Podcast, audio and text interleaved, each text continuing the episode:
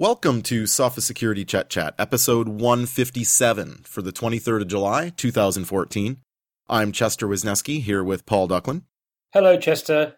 How are you doing this fine day? Uh, I'm quite pleased now that we're approaching uh, a year of consistently getting the the Chet Chats posted, thanks to the work that you and John did a couple weeks ago. So um, I'm hoping you're well. Ah, you mean that we we uh, we tided you over your absence? Yes, yes. Uh, our pleasure. But like I said last week, we did miss you, so uh, it's good to be back on track, as it were. Well, and back on track, uh, you know, I mentioned on Twitter uh, right before we started recording that I was very pleased that for once we don't have to discuss any data breaches this week.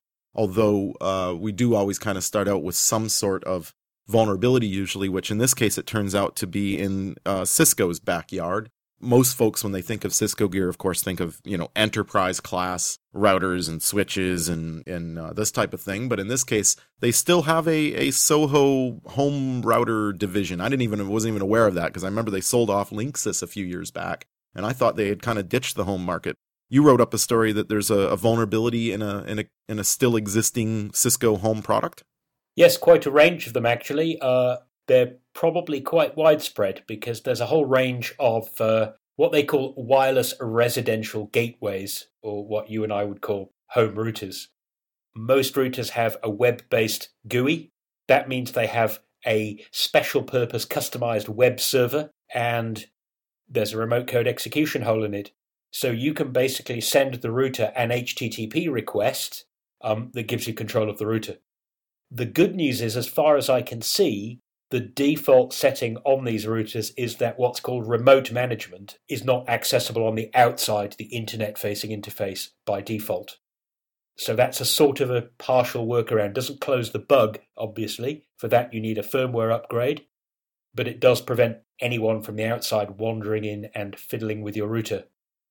I guess that's another reason, perhaps, not to have your Wi Fi be open, right? I mean, in essence, if you, you know, open up your Wi-Fi, then people are now on the inside and would be able to exploit this as well. So from a best practices standpoint, it's a good thing no matter what brand of router you're running to make sure that remote administration is not enabled so that people on the outside aren't able to poke around and find these types of vulnerabilities on, on whatever device you have.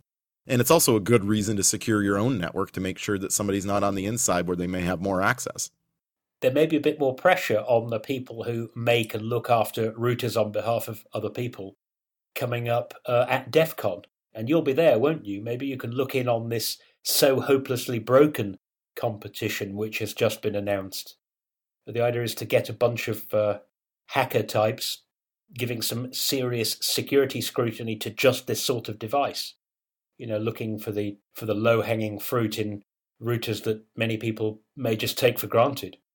Well, yeah, and, and, I will be at Black Hat and DEF CON this year. So for any listeners that may be at either conference, uh, you know, drop me a tweet or something, and we'll we'll get together. But yeah, I'm I'm going to be looking in on this, and I'm very interested in seeing the results because I have a hunch that the results won't be good for Soho wireless device manufacturers. I mean, the track record is quite poor. I know you've written several articles uh, in the last couple years about wireless routers having back doors and lots of these vulnerabilities, like the one reported in Cisco's devices this week we look at the scrutiny that something like a web browser gets. Uh, you know, Google, Mozilla, Microsoft, Safari, etc., put a lot of effort into doing everything they can to prevent vulnerabilities in, in something as complicated as a browser.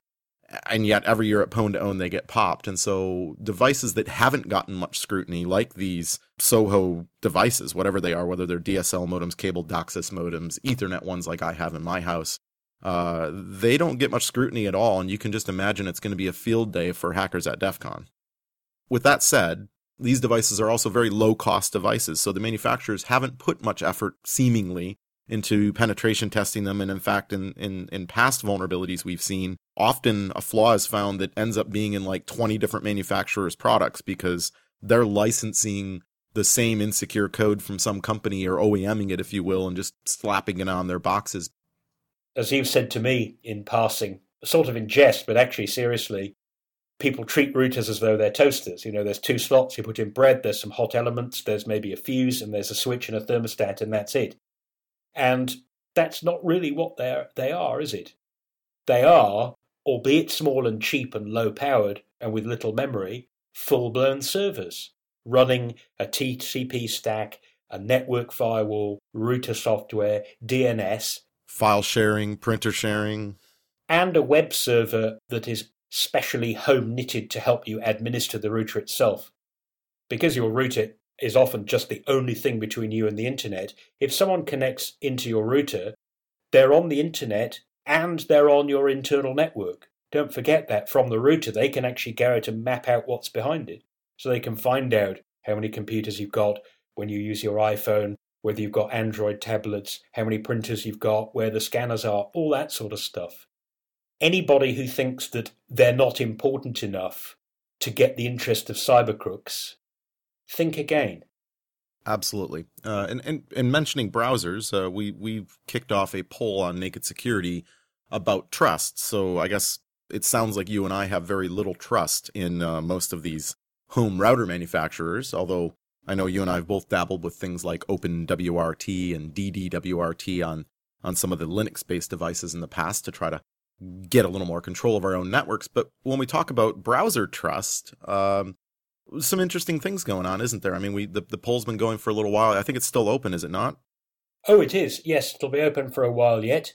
All you have to do is go to nakedsecurity.sophos.com, and where you see the search bar, just type in the word trust, and the top result should be the poll. Uh, we did uh, a very similar poll pretty much exactly a year ago, so we thought we'd repeat it and see if anything's changed. And we're not asking you what's your favorite browser, we're not asking you which browser you use the most. We just want to know which one do you trust the most.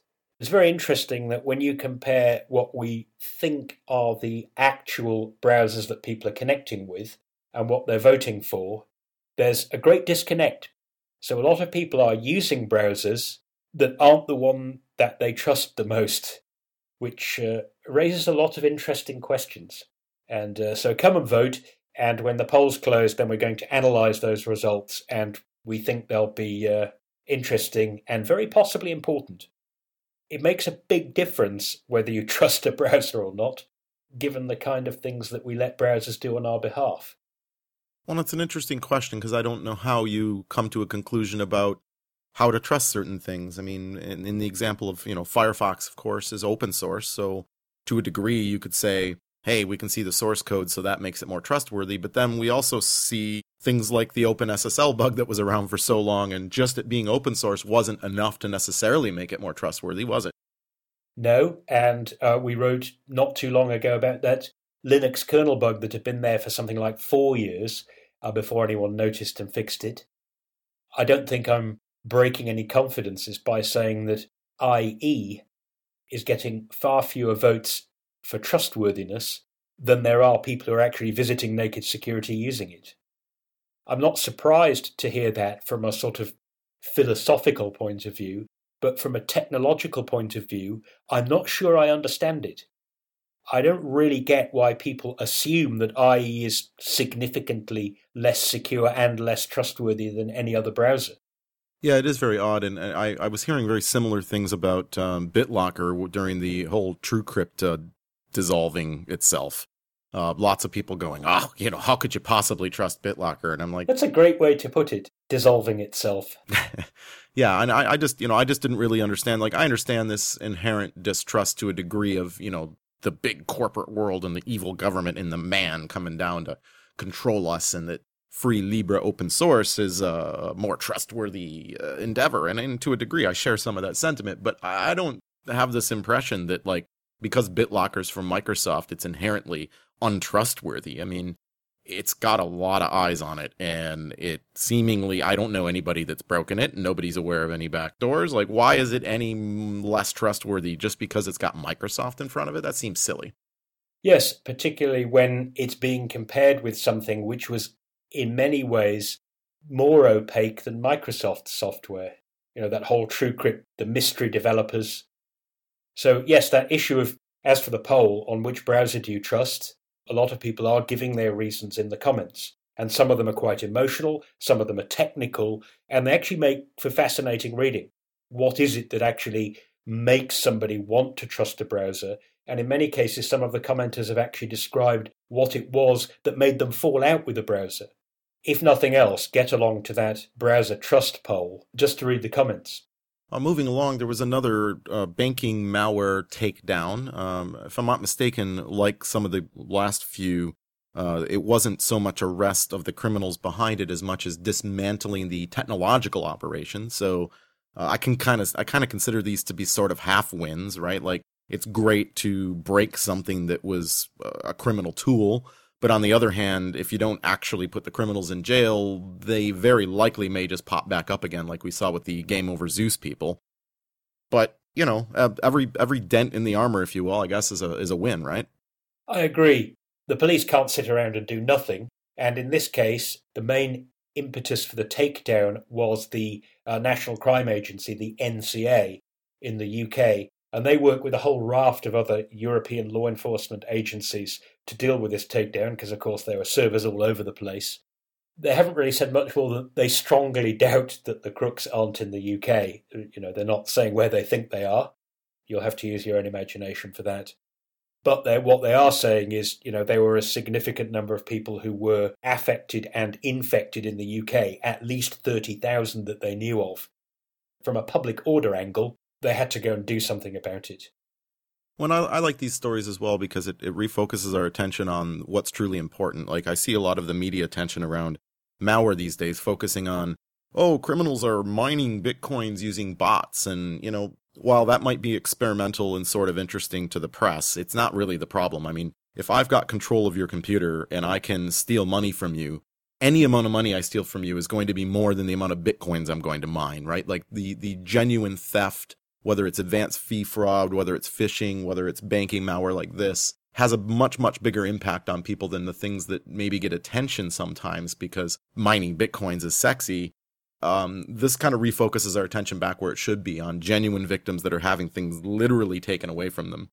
Yes, and if I remember correctly, the US law enforcement, the Department of Justice, when they did that Game Over and Crypto Locker uh, takedown, they were pretty much able to show that in the US, these guys had already made something like $100 million in fraudulent transactions, aided and abetted by the fact that the malware was on somebody's computer and they could give it instructions from a distance. So good on law enforcement for doing something about the middle of this, because it's not as though they can storm round to everybody's house in the whole country and provide them with free IT support. That we have to do for ourselves or help our friends and family to get right. But the fact that they're prepared to put in this effort to actually do something about the net part of a botnet, you have to say hats off, well done. Absolutely. And uh, the final thing I wanted to mention uh, is that we've been running a, a, campaign at Sophos called the 12 Days of Sysmas. Ho, ho, ho. Yeah, ho, ho, ho. But, but leading up to uh, System Administrator Appreciation Day, which is largely a, a US based thing for the last couple years, but I think uh, it's being embraced globally by people responsible for managing computers in their professional lives. And uh, we're giving away uh, socks. You can go to sophos.com slash S Y S M A S and uh, and choose a free pair of socks on us, sort of like uh, Christmas stockings to hang by the fire. And we're also giving away uh, some sort of a, a Uber IT throne thing that you can uh, enter a contest to to win. And it's and, and check out the YouTube videos, folks. I mean, I, I'm not usually pimping marketing promotional stuff for the company. Um, but I was nearly laughing out loud at some of the videos that are meant to kind of um, explain the pain of a sysadmin, and they're pretty well done. Just like 60 second security that you do, Paul, all those videos are available over at youtube.com slash Sophos Labs. Yes, a system administrator's throne. I guess the only problem is if you win it, actually making time to enjoy it maybe maybe a little Faraday cage as well, so that you could uh, be shielded from those un- unwanted wireless interruptions. Yes, so that when you said you're breaking up, you're breaking up with your mobile phone, you could really mean it. In fact, you could have a breaking up button. I don't think they're actually legal, are they? Uh, jamming mobile phone signals. No, but the but the throne does include a Nerf gun, which is an essential piece of equipment in any IT department.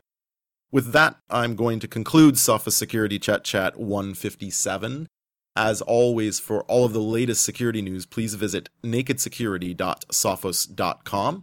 Uh, you can get all of our podcasts uh, via RSS over on iTunes, on the TuneIn app, or at soundcloud.com slash sophos security.